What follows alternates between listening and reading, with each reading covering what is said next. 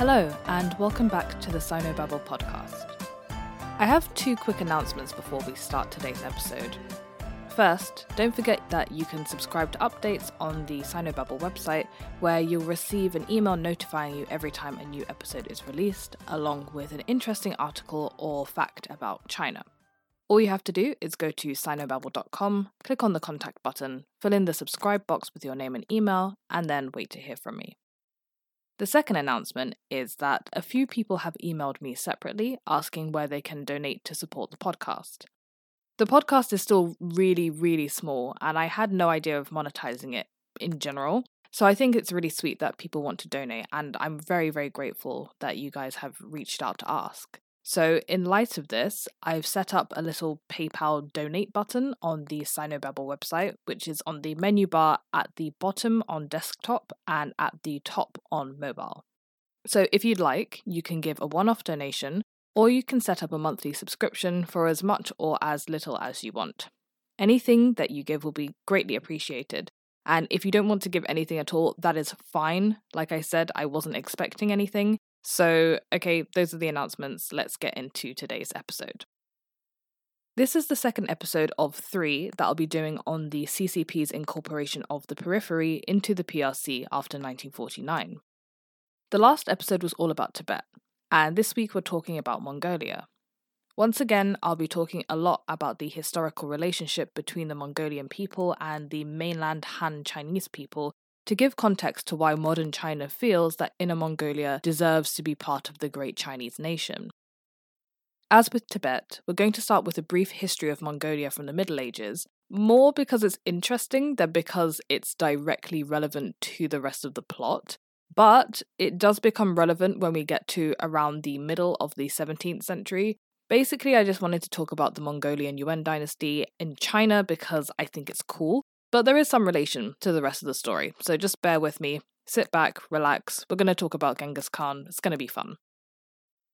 The Mongolians make up one of many groups of nomadic herdsmen who live throughout the sparsely populated Inner Asian region known as the steppe.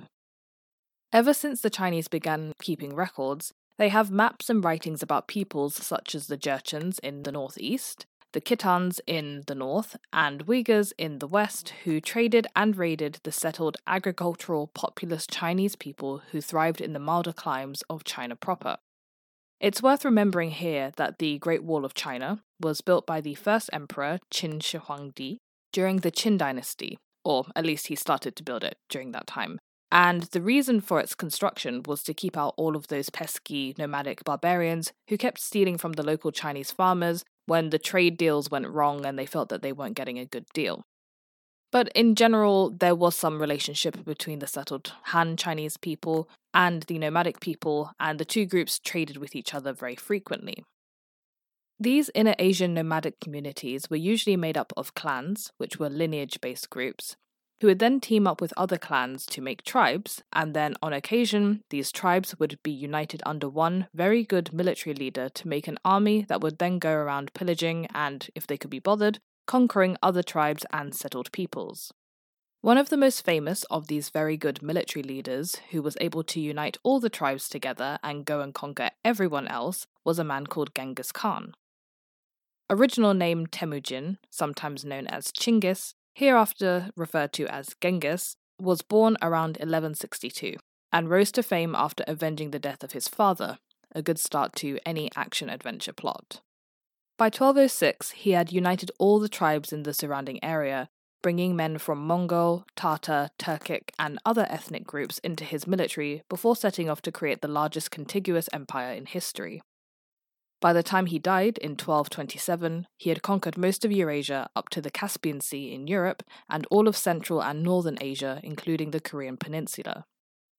He became so successful essentially because he ignored the basic tenets of nomadic rule by bringing other tribes, races, and ethnicities into the military and ruling classes, adopting a written language based on the Uyghur script, and creating settlements for the Mongolians in conquered states. Genghis was pragmatic and ruthless at the same time, allowing those who surrendered into the army no problem, but slaughtering entire cities if their leader decided to put up a fight and then lost, which they inevitably did. Now, to avoid this becoming a history lesson on the Mongolian Empire, I'm going to skip to the end here. Genghis famously had many successors, and after he died, his Khanate, or empire, was split up between four of his sons. But the one we care about now is his third son, Ogadai, because he inherited Mongolia and then started eyeing up China for invasion immediately. So, a quick primer on China during the 12th and 13th centuries. China wasn't completely unified at the point when the Mongolians invaded and took over.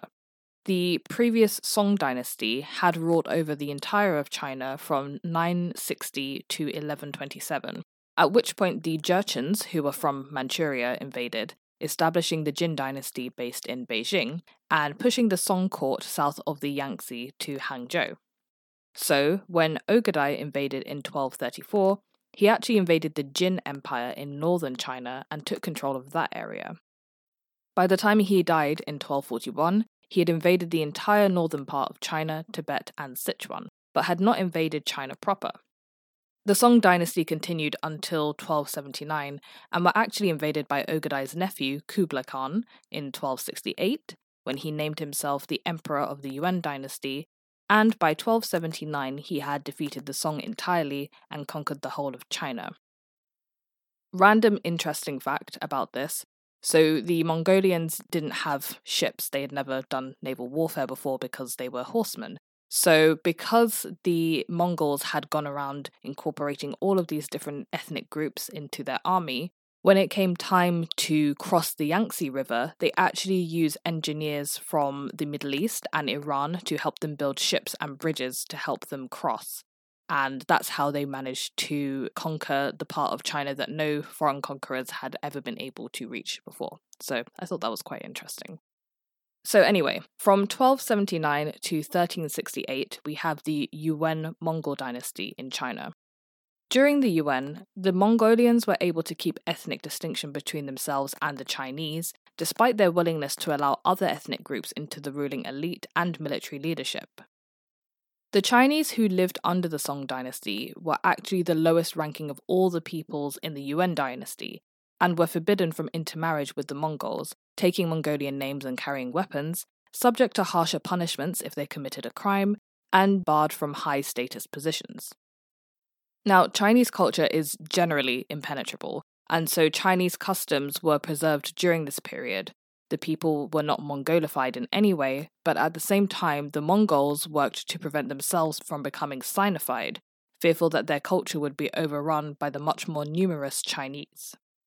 For example, even though the Mongolians practiced Tibetan Buddhism, the Chinese did not become more Buddhist during this period and Confucianism remained the dominant culture and religious force among the common people and the Han Chinese literati class.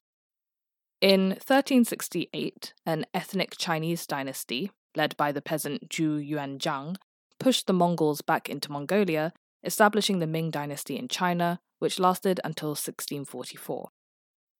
During that period, the Mongols had retreated back to Mongolia to continue what they called the Northern Yuan dynasty, which switched hands between the Genghisid clan, which means the descendants of Genghis Khan, and other powerful competed tribal groups for about 300 years. So, fast forward to 1644 and the end of the last ethnically Chinese dynasty, the Ming Dynasty.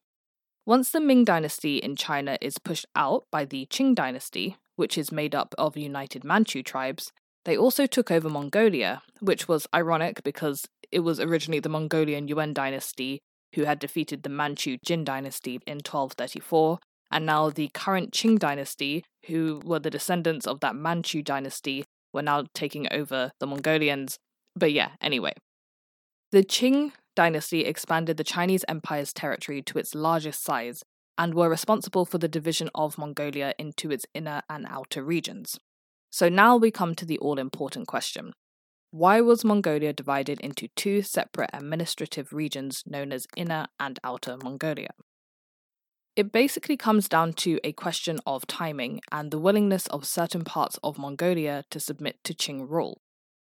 Before the Manchus established their dynasty in China in 1644, they first worked to get several Mongolian tribes on side and integrate them into their military. These tribes were mainly in the southern part of Mongolia, now known as Inner Mongolia, and their incorporation was not the result of a simple military takeover, but involved diplomacy and political maneuvering throughout the early 1600s. In the 1620s, for example, a Mongolian tribesman named Ligdan Khan launched a series of raids in order to try and establish a unified Mongol Khanate in southern Mongolia.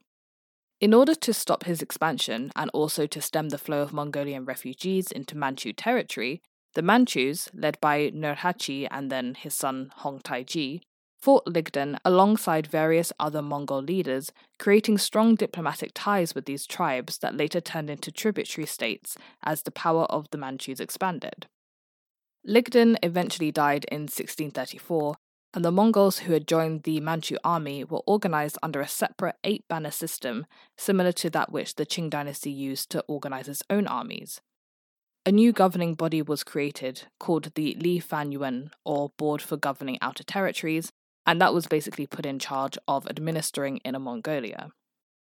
These Inner Mongolian tribes were smaller units and had also previously been loyal to the Ming court, and thus they were easier to pacify by the Qing Manchus.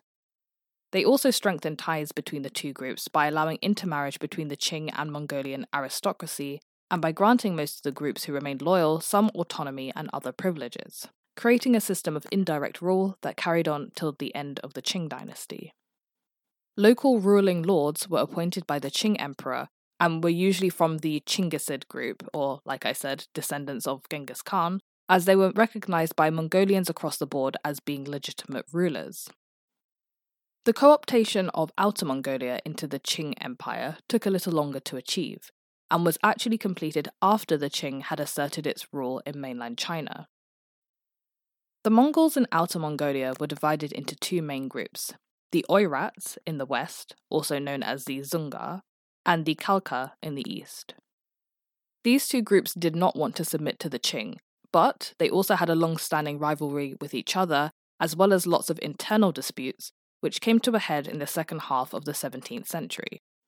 In 1678, a man named Galdan rose to power as Khan of the Western Dzungar Mongols. He derived his legitimacy not from being a descendant of Genghis Khan, but from his recognition from the Dalai Lama, as Tibetan Buddhism had been established as the main religion of the Mongolians not long before. Galdan had actually been a disciple of the Dalai Lama, but returned to avenge the murder of his brother and ended up uniting all of the Oirat Mongols in the west. Meanwhile, the Khalkha Mongols in the east were divided into four feuding factions, who were also caught up in internal fighting throughout the 1660s and 1670s. In 1686, when someone from the Khalkhan side did something to offend Galdan from the Oirat side, the two sides then started fighting each other. The Kangxi Emperor of China decided to intervene due to the disruption that this fighting caused on the borders of the empire. The expeditions against Galdan were long and onerous, and the Qing army suffered heavy losses, but they did manage to get the Khalkhan ruler to submit to the Qing emperor in 1691. However, the Dzungar Mongols in the west still refused to submit, even after the death of Galdan in 1697. In 1715, the Qing and Dzungars finally faced off, using a disagreement over the appointment of the sixth Dalai Lama, in which the Dzungars actually killed the de facto leader that the Qing had installed in Tibet, as an excuse to wage full scale war. The Qing managed to regain control by 1724, bringing both Outer Mongolia and Tibet securely under their control. So, I say all of this to say that the Outer Mongolians were distinct from the Inner Mongolians for a long period of time, not just due to Han Chinese administration, but also because of the tribal and some religious differences. Outer Mongolia was eventually brought under the same administrative framework as Inner Mongolia, but it kept a more distinct identity due to the more homogenous Khalkha population, who today are known as the Hal, and the centralized Buddhist religious system in the region based on Tibetan Buddhism. Inner and Outer Mongolia were also kept as administratively separate units under the Qing, with the inner portion being governed more directly. The Inner Mongolian noblemen were also much more entwined with the Qing court, which is important and it comes up later when we talk about Mongolian independence. Things sort of continued in this vein until the late Qing, when problems such as the Opium Wars and the Taiping Rebellion forced the Qing to allow Han migration into Inner Mongolia, which had previously been banned. After the failure of the Boxer Rebellion to expel Westerners from China at the turn of the 20th century, the Qing launched a new program to reclaim agricultural land in Mongolia for settlement by Han Chinese farmers so that they could raise money to pay for the Boxer indemnity to Western powers. This opening up of land caused a huge influx of migration of Han Chinese to the area. By the end of the Qing dynasty, there were approximately 1.5 million Han Chinese in Mongolia, compared with around 878,000 Mongolians. Following the fall of the Qing dynasty in 1911, the Outer Mongolian noblemen and religious leaders declared independence, expelling the Manchu and Han Chinese officials and soldiers, and founding the Mongolian People's Republic. Many Inner Mongolian nobles wanted to join them, but they were divided amongst themselves, as many had also had strong ties to the Qing dynasty, either through marriage or through position, as mentioned earlier and many still cooperated with the now deposed Qing leaders in hopes that they would be restored to power. Because of their dilly dallying, the very weak and incompetent Chinese Republican government took the opportunity in 1914 to create three separate provinces in Inner Mongolia called Suiyuan, Chahar, and Rehe. Arguably, it was this move that spurred on Mongolian nationalism, as in 1925, an Inner Mongolian People's Revolutionary Party was founded and began demanding independence from their Chinese colonizers. They were also supported by the Japanese invaders throughout the 1930s when the formation of Manchukuo in Manchuria meant that the Mongolians finally had some buffer against the Chinese. In an attempt to put a stop to this resistance movement, the three inner Mongolian provinces were dissolved by Chiang Kai shek in 1928 and simply merged into pre existing Chinese provinces erasing Inner Mongolia from the map altogether. It wasn't just the map of Mongolia that was disappearing either. The number of Mongolians in Inner Mongolia was dwindling due to warfare and widespread disease. By 1937, there were only around 864,000 Mongolians, compared with over 3 million Han Chinese. Despite their small numbers and against the odds, autonomous movements began springing up all across the region. One was led by a Mongolian prince named Demchug Dongrob, and that's the only time I'm going to say his name, in the central part of Inner Mongolia, who relied heavily on Japanese support and ultimately ended up losing legitimacy when the Japanese were defeated in 1945. There was another group called the Tumed, who were actually communists and ended up allying with the CCP in the 1930s. When the CCP fled north during the Long March, and Mao was still claiming that self determination would prevail in the border regions if the CCP won, the Tumed happily joined the communist cause, fighting the nationalists, moving to the CCP base in Yan'an, and their leader, Ulanhu, actually joined the CCP Central Committee in 1945, the highest rank achieved by any ethnic minority in the Chinese Communist movement. Ulanhu ends up being quite an important figure for Mongolian politics, so you might want to remember his name, as he might come up in future episodes. In eastern Inner Mongolia, a final group emerged made up of fragmented tribes. They tried first to get incorporated into the Mongolian Republic in Outer Mongolia, but they failed, and so instead they set up the Eastern Mongolian Autonomous Government in 1946.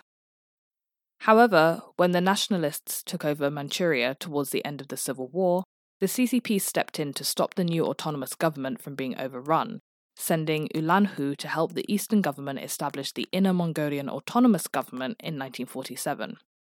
Once the nationalists were defeated and the PRC was established, the new autonomous government expanded slowly to pick up all of the other areas of Inner Mongolia that had been absorbed into other provinces over the years creating the map of Inner Mongolia as we know it today.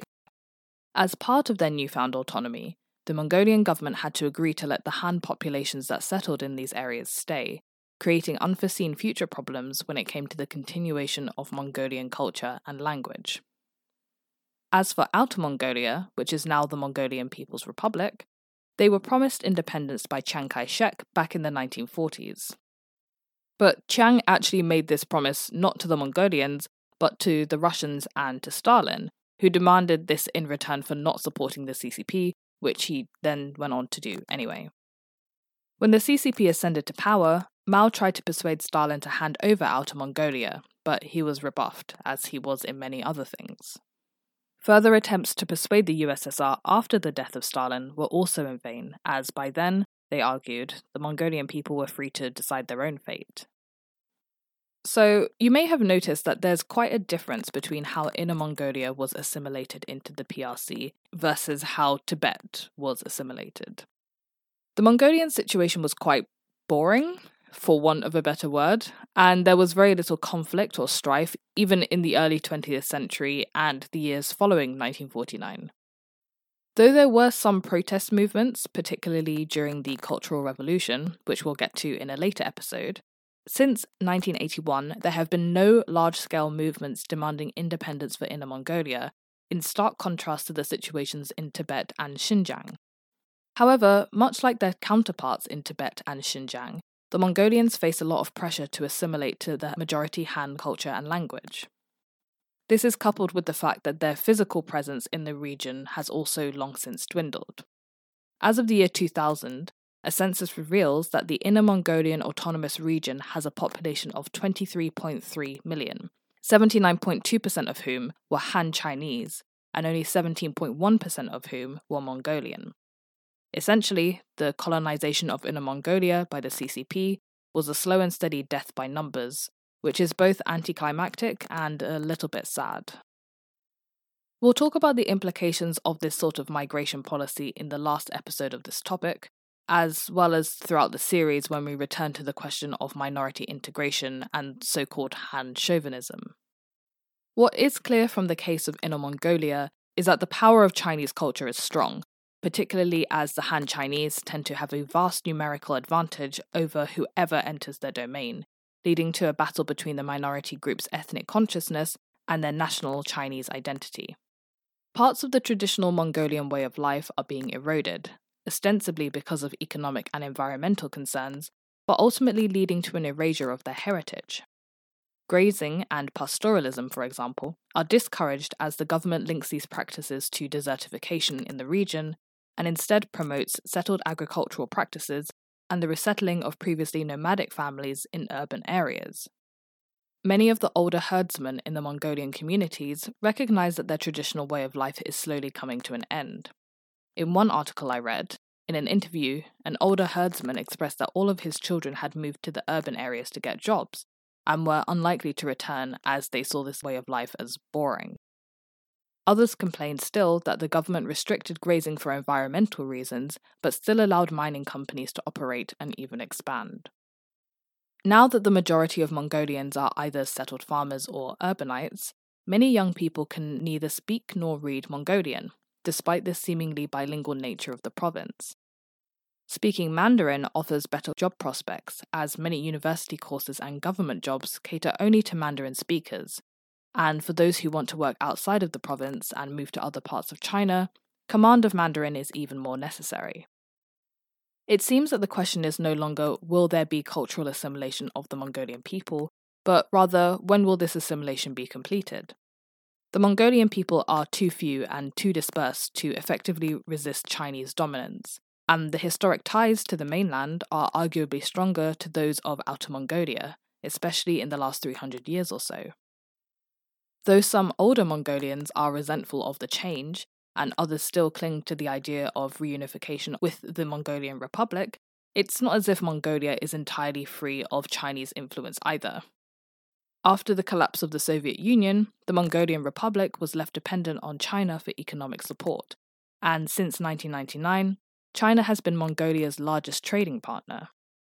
It also provides loans and investment to the country for the development of its infrastructure, the majority of which originates from the Inner Mongolian province. Thus, even if Inner Mongolia wanted to seek closer ties with their old tribesmen, they would realistically be best placed to do it through cooperation with the Chinese government. There's no doubt that as China continues to dominate the region politically and economically, and the numbers of ethnic Mongolians continue to diminish, it's in the economic best interests of the next generation of Inner Mongolians to continue to assimilate if they want to prosper, even if it isn't in the best interests of their heritage and ancestral homeland. So that's it for this episode, guys. Before I wrap this episode up, I thought I would just talk really quickly about some interesting things I've been reading in the Chinese news recently. Well, it's not really news, but for some reason, there have been lots of articles recently about sex education and sexual awareness in China. Now, for those of you who don't know or couldn't guess, the attitudes towards sex in China are still quite traditional and a little bit archaic. There have been a few really good articles I've read. One was about a woman who was holding sort of S&M classes. It was more like a foreplay class, but there were pictures of whips and things like that. It was very interesting to read some of the discussions from people who had never experienced an orgasm, mainly women, of course, or didn't even know if they could enjoy sex at all. Some people had never experienced anything like foreplay before, and it was a very eye opening read. The woman running the class actually calls herself a sex therapist, which I think is a great title. Um, if you want to read that article, it's on a website called Sixth Tone, and the title is The Sex Therapist Busting China's Bedroom Taboos. Now, like I said, I've been coming across lots of articles about sex in China, and one I wanted to share with you is another one that was also on Sixth Tone. It's called National Survey Lays Bare the Sex Lives of Chinese Students. And it's basically a huge survey about Chinese university students' attitudes towards sex. It's very eye opening, and I just wanted to share some of the stats with you, just in case you were interested. So there shows some break with the conformist traditional attitudes towards marriage. For example, 73% of students said that they would only marry the right one, as opposed to someone who their parents wanted them to marry, which is also a reflection of the declining marriage rate in the country. Now, on sex education, only half of the surveyed students said that they received sex education in school, and less than 15% said that they felt satisfied with what they were taught. That's quite interesting. I th- believe in the UK that sex education is compulsory. I remember receiving it before I went to secondary school, actually, and then having that reinforced again when we went to secondary school. Also, our biology lessons were quite explicit, so it's quite interesting to see different attitudes in different countries there's a huge gender divide in attitudes towards sex as well. So, for example, 83% of male students said that they would have sex in a hotel room or live with their partner before they were married, compared with only 60% of women. And only 55% of female students said that they would have sex before marriage, while 75% of men said that they were okay with it.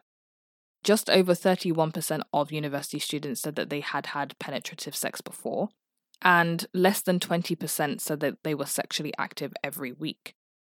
Now, this was the bit that really interested me. Over 56% of female students said that they had never masturbated, compared with 13% of men. More than 30% of women said that they had never experienced an orgasm or didn't know what one was. The majority of women also oppose things like one night stands and just like casual sex or casual dating as well. So I find all of this very interesting. Obviously, there's still a big cultural divide between China and Western countries, but I thought that was a really interesting way to shed light on the situation. I guess there's a difference between, you know, not having sex before marriage and not knowing what an orgasm is. So it's not just a sort of cultural or traditional thing, it also sheds a light on the state of the Chinese education system and what they really put an emphasis on there was another article that kind of tied in that spoke about how lots of students from rural areas, because they'd worked so hard in school to get into these elite universities, just didn't know how to socialize and had no friends. So I think this whole thing is really tied in in one big ball. Students who go to these elite universities, they don't really know how to socialize with each other. And instead, they just study all the time, you know, some of them do party, but the idea of sex or like sexual pleasure, especially considering that most of them have to live in dorm rooms with about five or six other people, it's often the furthest thing from their mind. So I thought that was quite interesting. It's very different mindset and sort of set of experiences from when I went to university and I guess how Western students experience sexuality. So, yeah, I thought that was just something interesting to share with you guys. You can read the full articles on the website Sixth Tone. To reiterate some earlier announcements, and just to add one new one, don't forget to subscribe to the podcast newsletter on the Sinobabble website if you want to be notified when a new episode comes out. what it's about, plus an extra article about China with some possible commentary. Don't forget to rate the podcast on whatever app you're listening to it on, because that also helps and it's a nice thing to do. And if you would like to make either a one off or monthly donation to the podcast, you can do so by going to sinobabble.com and clicking on the donate button. Thanks so much for listening, and I hope you tune in next time.